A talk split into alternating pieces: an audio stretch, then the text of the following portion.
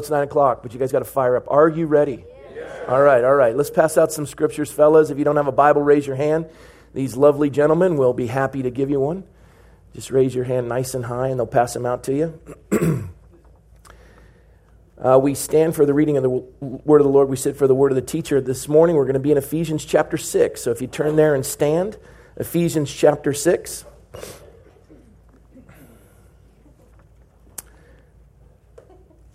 And then I'm going to ask you to hold your place in Ephesians chapter 6, and then also um, take John 14. John 14. Ephesians 6, John 14.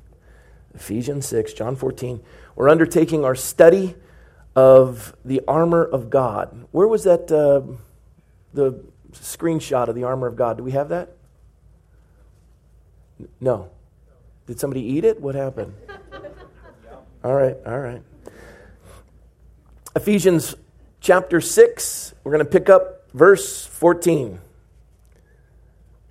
Stand therefore, having girded your waist with truth.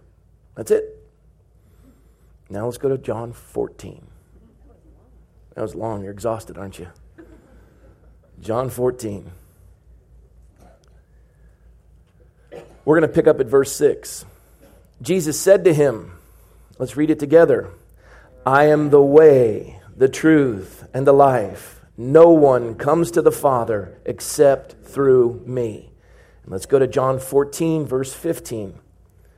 I'll read it. You can read along silently. Jesus said, If you love me, keep my commandments, and I will pray the Father, and he will give you another helper that he may abide with you forever. And everyone say these next four words the Spirit of truth whom the world cannot receive because it neither sees him nor knows him, but you know him, for he dwells with you and will be in you. I will not leave you orphans, I will come to you. We're going to take a look at truth and that we would gird ourselves with truth. And so let's pray and ask God's blessing. Lord, as we take a look at your word this morning and we apply the armor of God, we come to see, even as it says in the King James Version, girding our loins with truth. And Lord, we want to know what that means. And so, Father, I ask that you would bless us as we study the armor of God, longing to apply it, that we would stand and withstand the wiles of the enemy, the attacks of the evil one, the one who comes to steal, kill, and destroy, the father of lies, and the author of deceit. So, God, help us that we would stand and withstand, that we would be at battle. Lord, help us to apply the armor of God in our daily lives. And I ask your blessing in the study of your word. In Jesus' name, amen. All right, have a seat. Well, we've been studying the, the, the, epistle to the church at Ephesus, and the Apostle Paul's been going through this picture of truth and speaking to a church that is surrounded in a community of deceit and deception and corruption, uh, immorality, and, and, and Paul is, is sharing with this church through this letter while he's in another location, chained to two Roman guards. And as he's chained to these guards, he's writing this epistle to, to the church at Ephesus to encourage them. But one of the things he's doing is while he's sitting there looking at a Roman soldier, and, and I wish we had that. The, what happened to the, the uh, deal? It, okay, look on your bulletins then. I don't know. I, I don't know why it just disappeared. If you look on your bulletins, you see the picture of the Roman guard. Paul would be looking at this man and he would be uh, assessing the picture of him. And he would making, he'd be making spiritual applications because he knows that we're at war. Jesus said, I didn't come to bring peace, but a sword. A sword is for war. He would say, I'd even turn father against son, mother against daughter. Eh, he, he, he realized that the truth was going to cause consequences of division. He knew it was going to be that way. In, in our culture nowadays, we, we cry out for this idea of tolerance, and, and it seems that we're tolerant for any, anything other than the truth. But the amazing thing, if you think about tolerance, the truth is never tolerant of a lie. The truth is never tolerant of a lie. If you put 2 plus 2 equals 3, you're going to get it wrong. But we have instructed our children in some regard that there's moral relativism, that, that truth is what you want it to be. That doesn't work. That doesn't work. Truth is a foundational aspect that is absolutely necessary if we're to have a society that will succeed. Period. And if we don't stand upon these truths, we will fall to the deception. There is a truth and there is a lie. And the author of lies is the one who comes out. And the Apostle Paul says to the church at Ephesus, looking at this Roman soldier, thank you, looking at this Roman soldier, he looks and he says, This, this, this, this belt, this belt of truth is the center theme of everything you're going to do as a soldier. It will hold your sword, it will keep your tunic in place. When battle comes, and the scripture says, Stand and gird your loins or gird yourself it, it means take, take the tunic and wrap it into the belt so that your legs are free to run into battle. That's what he's saying. He, he sees that every Roman soldier, when it's time for battle, he takes his tunic and he wraps it into his, his belt and he girds his loins. And at the front of, of this belt is an enormous uh, metal device that, that covers the, the very sensitive areas of the male body. Leave, leave it at that. And you want that covered when you're going into battle. When, when, and again, uh, the only way I can really equate it is I've never really seen a Roman soldier other than the drawing you see here and, and depictions of people acting and such. But, but I look at even football players. They understand the need to protect that area of the human body. And so it says, gird your loins, gird your loins with the truth. Stand therefore, having girded your waist with the truth. And so the two pictures that Paul sees as he's talking to this Roman soldier is he says, Now, what is the belt for? And he says, It's a centerpiece of all that we have. It holds the weapon, it keeps all of the material together. The breastplate comes across and it, and it matches to the belt. And then when we're ready for battle, we take our tunic and we tuck it into our belt so that our legs are free to run into battle. And that's the girding aspect, to get ready for battle. What God is saying through, through the penmanship of the Apostle Paul, inspiration of the Holy Spirit, is He's saying to every believer, this is war. Buckle up.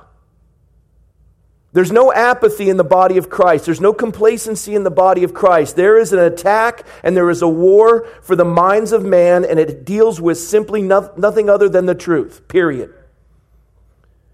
And you fall to that, evil wins. The author of lies, the author of deception. If you're complacent and you say, well, you see it. You know, last night we were watching uh, this, this show and we'd put it on and the boys were sitting with me and, and this man was going through it and all of a sudden he threw out this little just clip at the very end of a sentence talking about deception and applying it to the ministry. I go, whoa, back up the bus. And I backed it up and I had my boys watch. I said, watch the subtle deception. And boom, it hit. My, my son goes, Yeah. I go, That happens all the time. It's a conditioning. It's a conditioning. It's a conditioning. It's a conditioning. And you start to believe it over time because you're not opening the Word. You're not girding yourself with the truth. You're not spending time in the Word of God. You're not spending time in prayer, and you're conditioned. Think about the, the amount of information that's put into your skull in the course of a day. And we say, you know, we, we watch the failing school systems and we say, well, if the parents did a better job. Well, wait a minute. The schools have the kids for what, eight hours a day? They have more time with the kids than we do. But there's, there's no moral absolutes, it's relativism. We wonder why there's an implosion in the culture. And I'm not just talking, I'm, I'm talking private schools, public schools, you can do it all. And then when we remove the truth and we don't raise our children in the love and the admonition of the Lord, where they don't see the Bible. I, I was raised my entire life never watching my mother or father ever once crack a Bible or pray. Not once. My kids have seen me read. I pray with them every night or for them.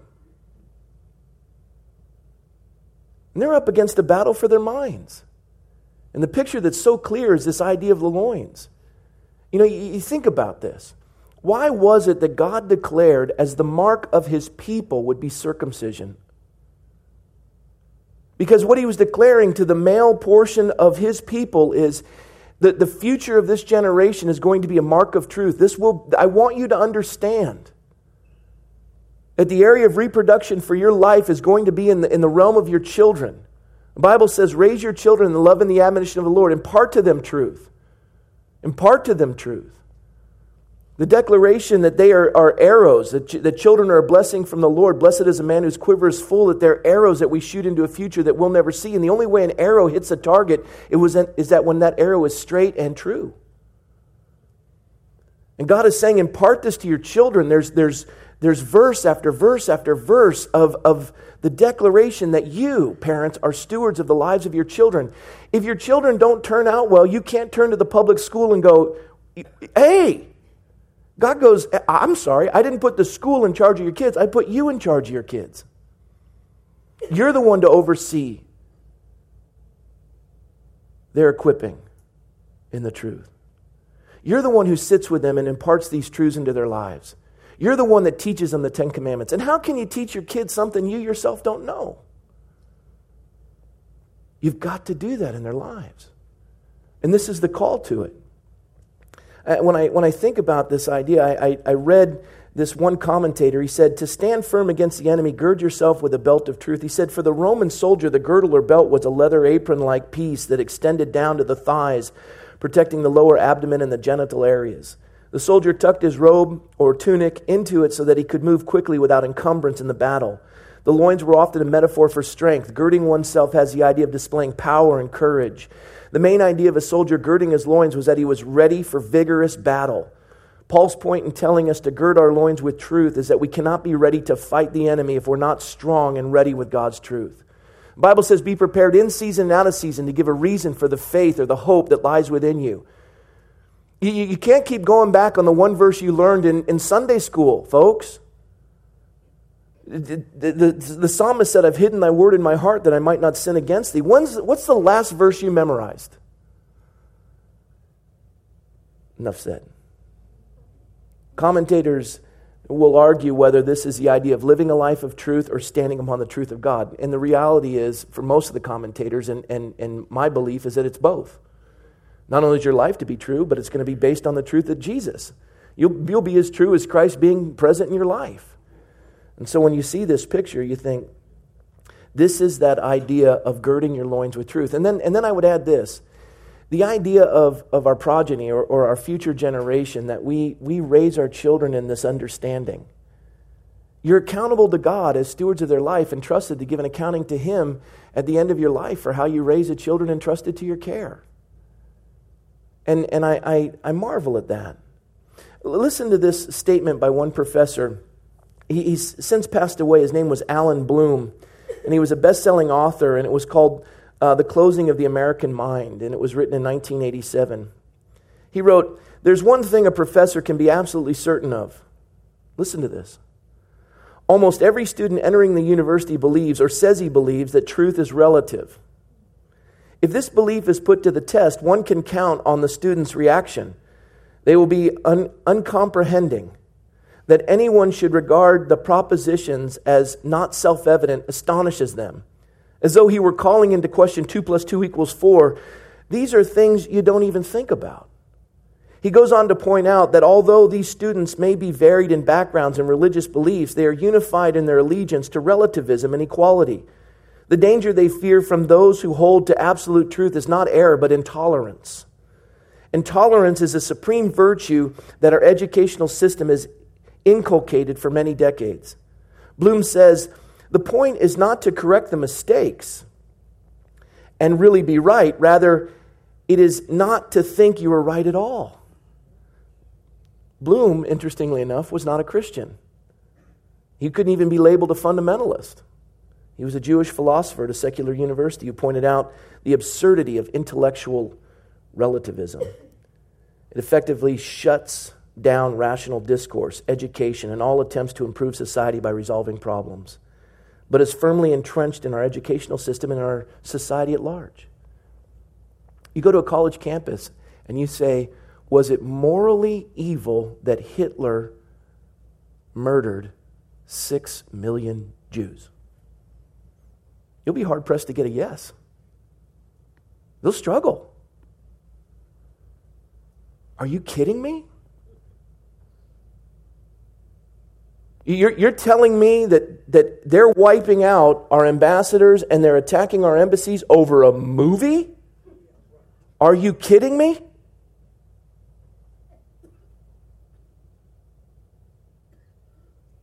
They're murdering. And the reality is, as we go through this picture, think about here's a professor, his name's Peter Singer. And he's been called the most influential philosopher alive. He teaches ethics at Princeton University, the same university that was responsible for Jonathan Edwards for the third great awakening or second great awakening in America. Probably the most preeminent preacher ever in the history of the United States, Princeton University. And Peter Singer is in charge. He teaches ethics at Princeton University, the foremost philosopher, most influential. And he's credited with starting the animal rights movement, PETA. For him, the notion of same sex marriage is intellectual child's play. It has already been logically decided, and it's time to move on to, to polyamory, which means multiple partners. Singer argues that any kind of fully consensual sex between two or 200 people is ethically fine. Bestiality is not wrong inherently in a moral sense. It's not wrong, says Singer, for parents to give birth to a child so that they can intentionally kill them and transplant their organs into another child. And it would be ethically okay to kill one year olds with phys- physical or mental disabilities. This man teaches ethics at the university where John Edwards was the founder. What is wrong? This is ridiculous. There are absolutes. There are absolutes. Reverse that. You, you, you take your position. There are no moral absolutes. There are no absolutes. And then I would just ask you this question Do you believe that absolutely? Think about it. It's illogical, it's ridiculous. But there are moral absolutes. How do we stand against this sort of blatant attack on morality, the attack on the Bible? How do we guard ourselves from falling into the moral relativism of tolerance in our degraded culture as it just continues to fall apart? Real simple. We gird ourselves with the truth of God's Word. We get ready for battle.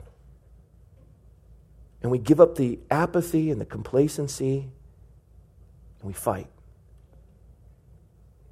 we fight.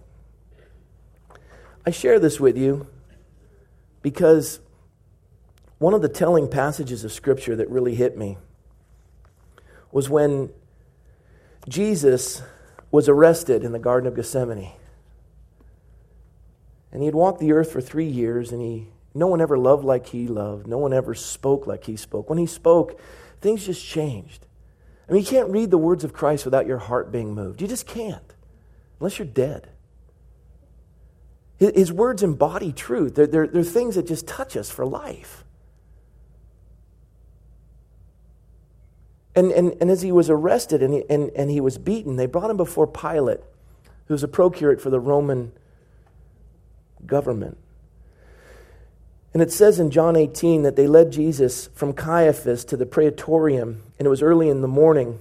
But they themselves did not go into the praetorium, lest they should be defiled, but that they might eat the Passover. And Pilate then went out to them and said, What accusation do you bring against this man? And they answered and said to him, If he were not an evildoer, we would not have delivered him up to you. They don't give any evidence, they just label him. Then Pilate said to them, You take him and judge him according to your law. And therefore the Jews said to him, It is not lawful for us to put anyone to death that the saying of Jesus might be fulfilled, which he spoke, signifying what death he would die. Then Pilate entered the praetorium again, called Jesus, and said to him, Are you the king of the Jews? And Jesus answered, through a swollen and bloodied face, might I add. He says, Are you speaking for yourself about this, or did others tell you this concerning me? Pilate, is this a question you personally are inquiring because you want to know the truth? Or are you just doing someone's bidding? And Pilate answered and said, Am I a Jew? Your own nation and the chief priests have delivered you to me. What have you done? And Jesus answered through a swollen and bloodied face, My kingdom is not of this world. If my kingdom were of this world, my servants would fight, so that I should not be delivered to the Jews. But now my kingdom is not from here. Pilate therefore said to him, Are you a king then? And Jesus answered, You say rightly that I am a king. For this cause I was born, and for this cause I have come into the world that I should bear witness to the truth. And everyone who is of the truth hears my voice. And Pilate said to him, What is truth? And when he had said this, he went out again to the Jews and said to them, I find no fault in him at all. I am always curious as to how Pilate said that. Pfft, what is truth? What is truth? One has given up the search for it, the other is apathetic to it, one is dearly inquiring. It all depends on your response. We just know what he said. What is truth? I don't know how he said it. How do you say it? Have you gotten tired of the scriptures and Christianity? Is that why you don't crack the Bible anymore? Are you one of Barna's research of, of three quarters of evangelical Christians that don't believe that the Bible is inerrant? Are you one of three quarters of the evangelical Christians that don't believe there's any, any moral absolutes? Have you given up your search for the truth? Are you one that just fits into the mold of where the world is going? Do you get your moral compass from the talk shows? How serious are you about his kingdom as he's the king of truth and that his kingdom is of the truth? How serious are you about that, Christian? For those of you who aren't believers, I would just ask you do you, like Pilate, how do you ask that question? What is truth? Are you in a sincere search for the truth? Because today you'll find it. You will. How do I know that? Well, we read it earlier in John 14. Jesus said, I am the way, the truth. You know what's special about that verse? He didn't say, I am a way. He didn't say, I am a truth. He said, I am the truth. There's no way around that. There's no others. It's only Him. Ooh, well, that's awfully narrow. Truth is narrow. Truth is narrow. Two plus two is. Four people know that. Praise God. Two plus two is. four. Do you believe that? You know why God gave us mathematics? To show us absolutes. This is a world of order and design. There are absolutes, not only physical, but moral absolutes. When he said, I am the way, the truth, the life, no man comes to the Father but by me. It's what C.S. Lewis said is a trilemma. You can only consider Jesus one of three things because he said this. You can't say that he was a good man or a moral philosopher. It doesn't work. He said, I am the way, the truth, the life. No man comes to the Father but by me. Period. So, based on his statement, you can only come to one of three conclusions. He was either a liar, he was either a lunatic, or he is God. Period. You can't call him a good man. It doesn't work. Because he said, I'm the only way. I'm the Messiah. Period. And when he looked at Pilate and he said, and he declared to Pilate this idea that he is the king of, of, of this idea of truth, he was, for this cause he was born, and he came into the world that he would bear witness to the truth, and everyone who is of the truth hears my voice. When's the last time you heard the Lord speak to you through his word? When's the last time you had an intimate time in, in the study of his word? When's the last time you spent time in prayer and heard God speak to your heart in truth? The things God's revealed to me in my times with him in prayer have been so significant and so powerful. And I've been deeply blessed. I'm touched by this idea of God's kingdom being a, a kingdom of truth. I'm touched by this idea that the foundation of a nation is developed in, in, in, the children and instilling in them the truth. This idea that there are absolutes, not moral relativism. What has moral relativism done for us as a nation? It's imploded us. Look where we are. We're basing a foreign policy on apology. We're basing a foreign apology, or excuse me, we're basing a foreign policy on fear. We don't, we, we don't deal with this and the attacking of our embassies. We go and hunt down a man who made the most stupid movie I've ever seen in all my life, and we arrest him. Are we going to do that with every citizen who expresses some sort of video? I have, why didn't they arrest anyone when they took the Virgin Mary and put her in excrement with pornographic pictures all around? Where was the out, out, outcry then? Where was it? This is based on fear, and God hasn't given us a spirit of fear, but of power, love, and a sound mind. We are in decline because we have nothing to stand on. We have no truths to stand upon. We've removed them from our culture. Listen to this word. Listen.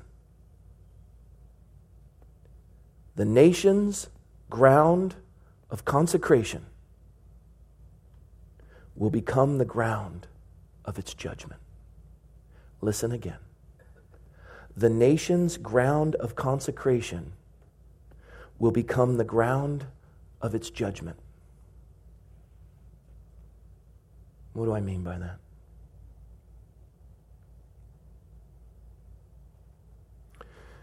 Tuesday was the 11th anniversary of the attack upon our nation, 9 11.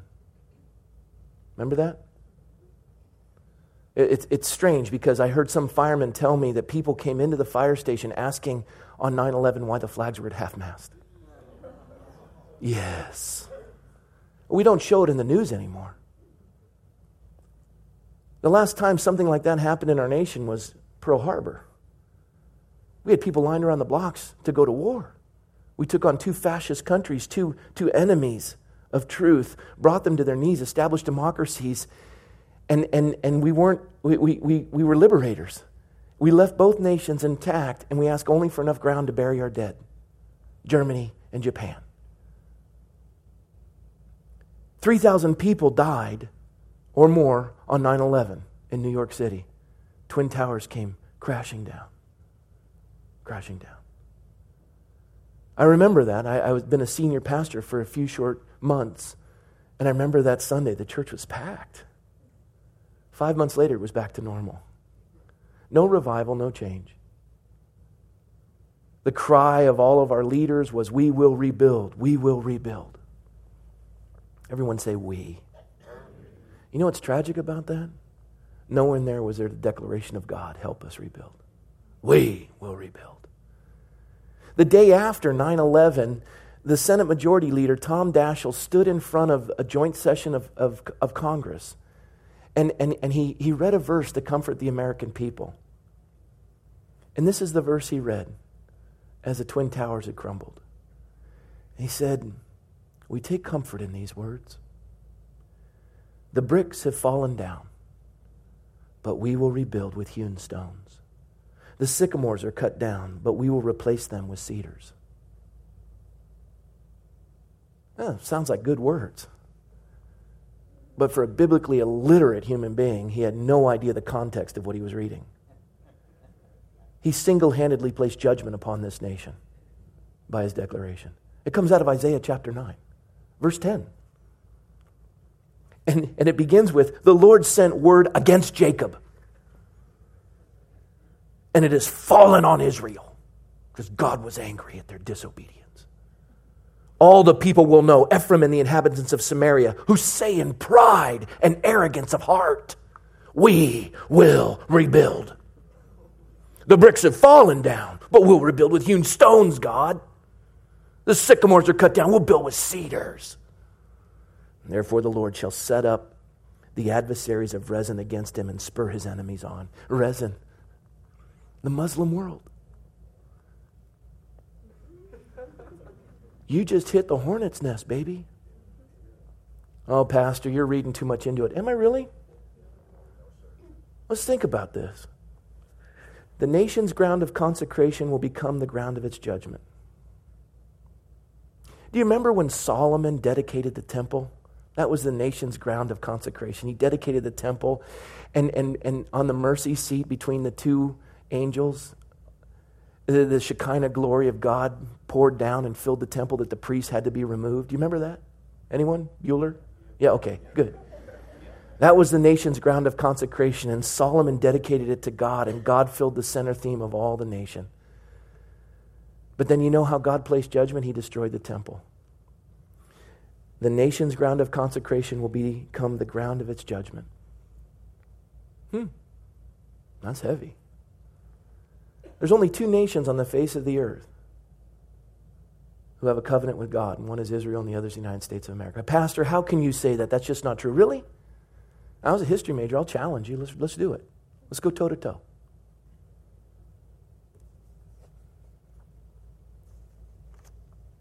April 30th, 1789. April 30th, 1789. Interesting. You know what it was? It was it was the inauguration of our first president of the United States of America, George Washington.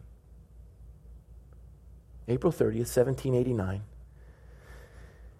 And they inaugurate him. Read his first inaugural address. Talk about consecration. And you know what's interesting is after he gave his inaugural address, it was resolved by both houses. It was resolved that after the oath, they said, shall have been administered to the president he attended by the vice president, members of the Senate, House of Representatives. They proceeded to St. Paul's Chapel to hear a divine service. The House quickly approved the same resolution. Once the presidential oath had been administered and the inaugural address delivered, according to the official congressional records, the president, vice president, the Senate, and the House of Representatives and company then proceeded to St. Paul's Chapel where the divine service was performed by the chaplain of the Congress. Pretty cool. Let me share with you the prayer that Washington consecrated at St. Paul's Chapel. Such being the impression under which I have, in obedience to public summons, repaired to the present station, it would be peculiar, improper to omit in this first official act my fervent supplications that Almighty God, who rules over the universe, who presides in the councils of nations, and whose providential aid can supply every human defect, that his benediction may consecrate to the liberties and happiness of the people of the United States a government instituted by themselves for these essential purposes, and may enable every instrument employed in its administration to execute with success the functions allotted to this charge. And tendering this homage to the great author of every public and private good, I assure myself that it expresses your sentiments not less than my own, nor those of my fellow citizens at large, less than either. No people can be bound to acknowledge and adore the invisible hand of God which conducts the affairs of men more than the people of the United States. Every step by which they have advanced to the character of an independent nation seems to have been distinguished by some token of providential agency and in the important revolution just accomplished in the system of their united government, the tranquil deliberations and voluntary consent of so many distinct communities from which the event has resulted cannot be compared with the means by which most governments have been established without some return of pious gratitude to God. Along with a humble anticipation of the future blessings which them past seem to presage. These reflections arising out of the present crisis have forced themselves too strongly on my mind to be suppressed, the president said. You will join with me, I trust, in thinking that there are none under the influence of which the proceedings of a new and free government can more auspiciously commence than this consecration. We ought to be no less persuaded that the favorable smiles of heaven can never be expected on a nation that disregards the eternal rules of order and right which heaven itself has ordained. And since the preservation of sacred fire of liberty and the destiny of the Republican model of government are justly considered as deeply, perhaps finally, staked of the experiment. And then finally he, re, he writes or re, spoke, I shall take my present leave, but not without resorting once more to the benign, par- benign parent of the human race and humble supplication that since he has been pleased to favor the American people with opportunities for deliberating in perfect tranquility and dispositions for deciding with unparalleled unanimity on a form of government for the security of their union and the advancement of their happiness, so his divine blessings may be equally conspicuous in the enlarged views, the temperate consultations, and the wise measures on which the success of this government must depend. So help me, God. It was consecrated, the nation, April 30th, 1789, St. Paul's Church. Could you imagine that? They were at the, the, the federal hall and they all walked together to this church. All the House members and the vice president, the president, and the, the, the Supreme Court justices all gathered. The chaplain of the Senate led them in a sermon. Uh, George Washington consecrated the nation to God as his first act. You think, well, so? Okay, so. So, so what? Well, I guess the part that gets me when I look at this is a nation's ground of consecration will become the ground of its judgment. Tom Daschle, in front of joint session of Congress, quoted Isaiah 9:10. The bricks have fallen down, but we will rebuild with hewn stones. The sycamores are cut down, but we will replace them with cedars. You can't remove the Word of God from your school systems and your public buildings, remove prayer from the schools, murder 70 million babies, change God's description of marriage, and expect God to bless you. God doesn't want to judge the United States. We're the ones calling for the judgment. We have our fist out at him. What do you think about that?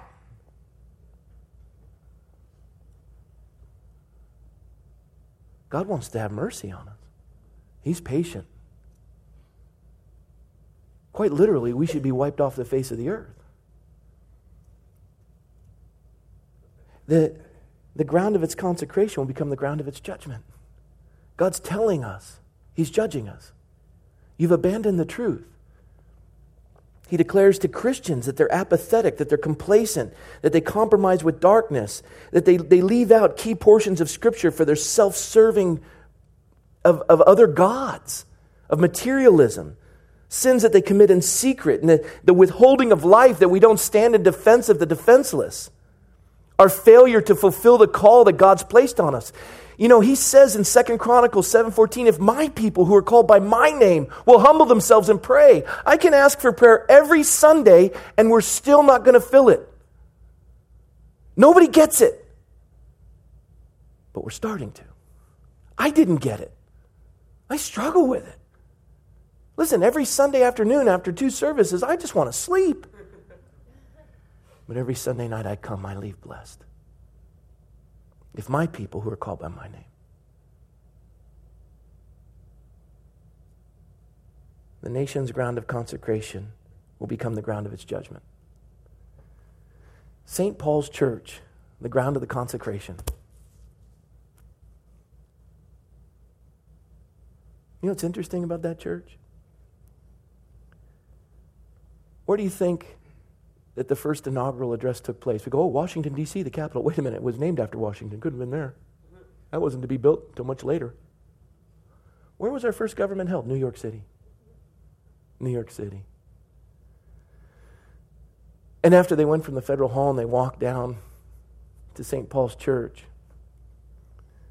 St. Paul's Church was this beautiful church, had a big lot behind it that was owned by the church.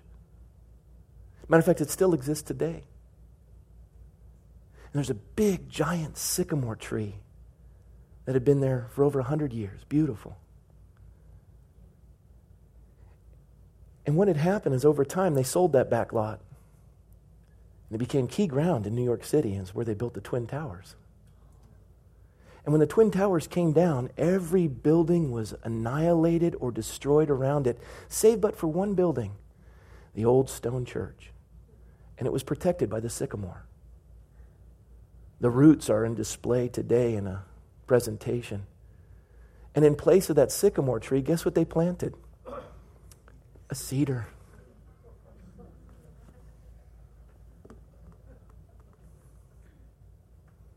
God's not messing around.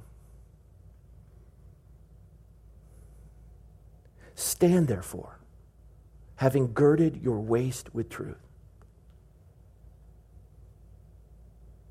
Folks, we're in a lot of trouble. The nation's in jeopardy. The destruction of our country when we're looking at all the nations around us coming to attack us. We'd secured the peace, or we'd secured the war, now we're losing the peace. Our embassies are on fire. Our country is on the brink of financial disaster and there's still empty seats in the church. I, I, were, your, were your neighbors busy today? Were your loved ones busy today? Were your kids busy today?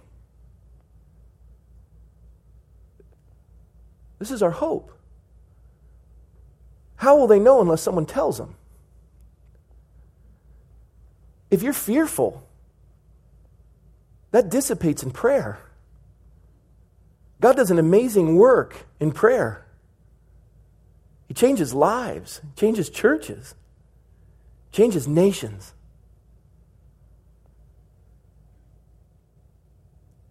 You know, Isaiah 9, when we read those heavy verses,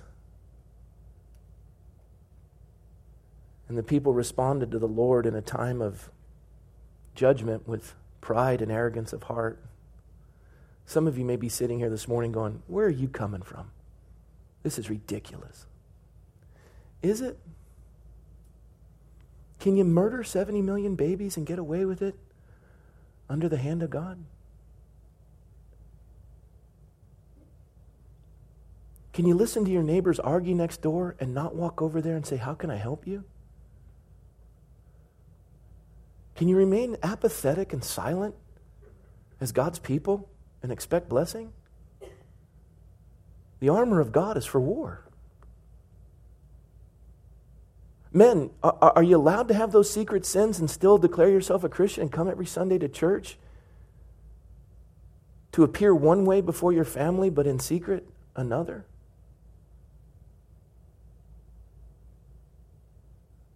I say that to men. It's equally true of the women and the children. God wants truth in our lives, internally and externally. And that comes when we fall in love with the truth. How do we do that? I close with this last portion. You see, Isaiah 9, verses 8 through 12 are heavy, but the blessing is verses 6 and 7 before you get to 8. And I didn't start there, but I'll finish there. Verse 6 says, for unto us a child is born, and unto us a son is given.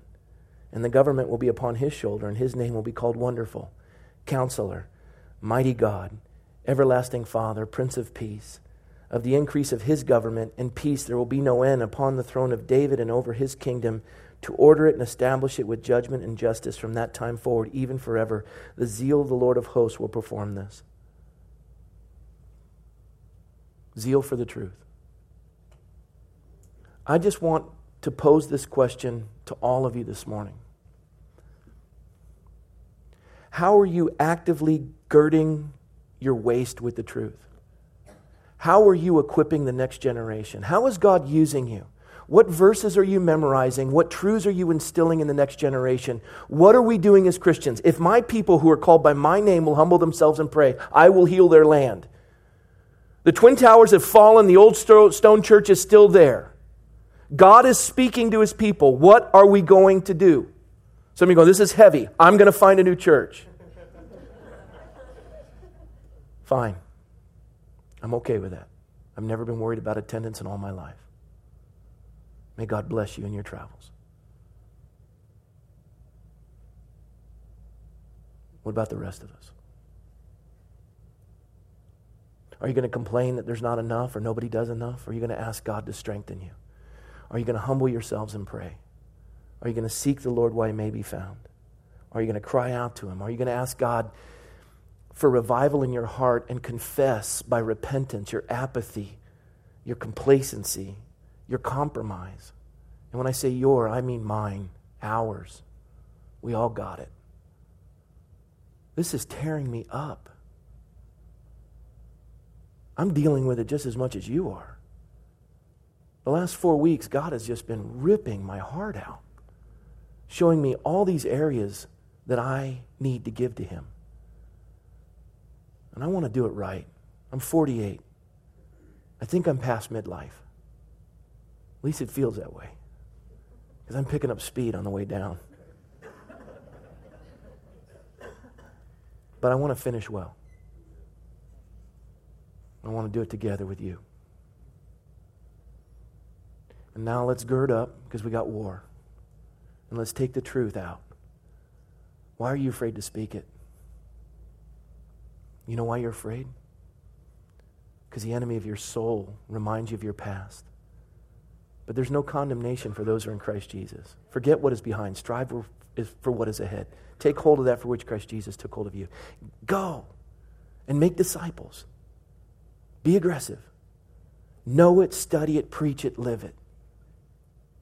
I would say live it, preach it. Amen? Amen. Let's pray, and I'm going to have the worship team come on up. I'm going to ask the prayer team to come on up too, if you would.